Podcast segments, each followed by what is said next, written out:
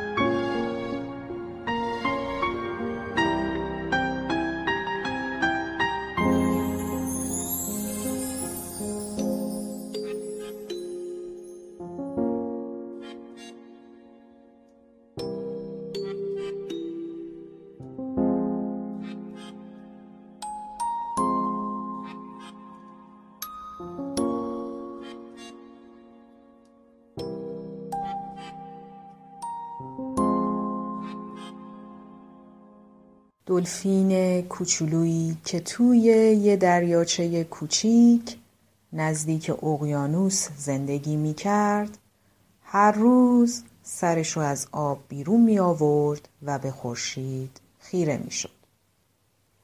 1000 تا سوال توی ذهنش داشت که جوابشون بیرون دریاچه و توی اقیانوس بود.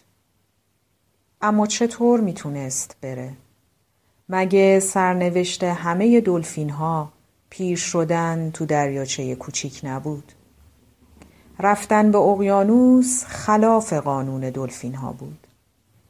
دلفین کوچولو همه اینا رو میدونست، اما چیزی که اصلاً نمیتونست انجامش بده فراموش کردن رویاش بود. اون آرزو داشت که یه روز اون دوردورا نزدیک خورشید رو بلندترین موج اقیانوس شنا کنه. بالاخره رویای دلفین کوچولو به ترسهاش چیره شد و دلفین از روی مرزی که دریاچه رو از اقیانوس جدا می کرد پرید.